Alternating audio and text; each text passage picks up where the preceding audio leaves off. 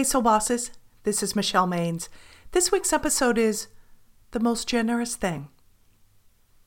Writer Isabel Allende is known for her passion. Passionate stories, like The House of the Spirits.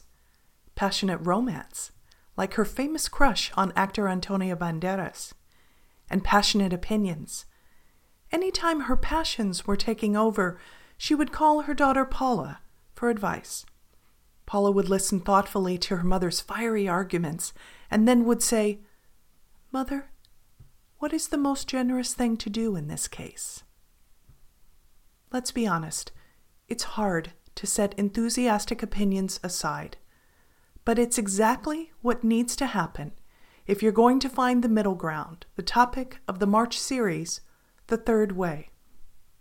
Getting to neutral is about more than making smart choices. It's how we move through struggles quickly rather than getting rooted in turmoil. This is what happened for Yana. I thought our lunch would be filled with stories about living in a construction zone, but her kitchen update hadn't even started.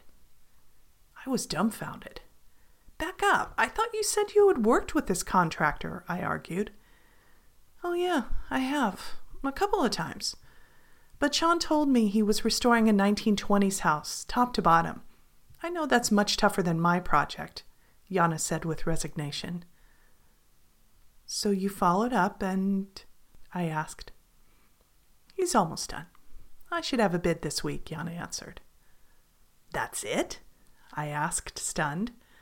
Yana wasn't the kind of woman to let grass grow under her feet.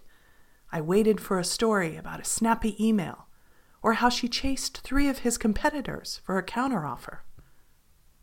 Yeah, that's it. At least for today.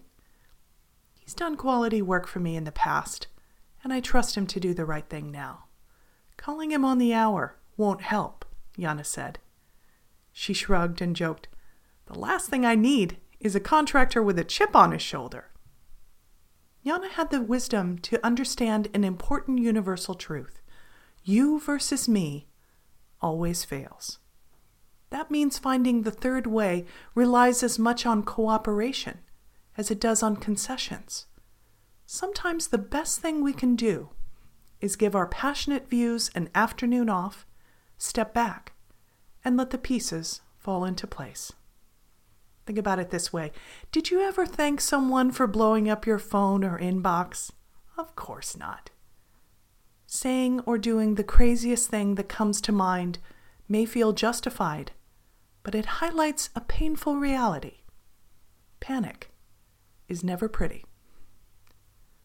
When you find yourself in a tough spot or two this week, think whether the actions you're considering line up with your current intentions. Is this your year to become a better communicator?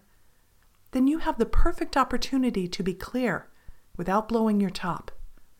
Are you determined to practice compassion?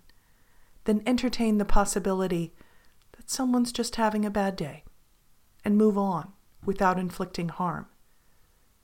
If you feel like your third way entails doing something, remember Paula Allende. Act, but before you do, ask yourself what is the most generous thing I can do? I'll see you next week.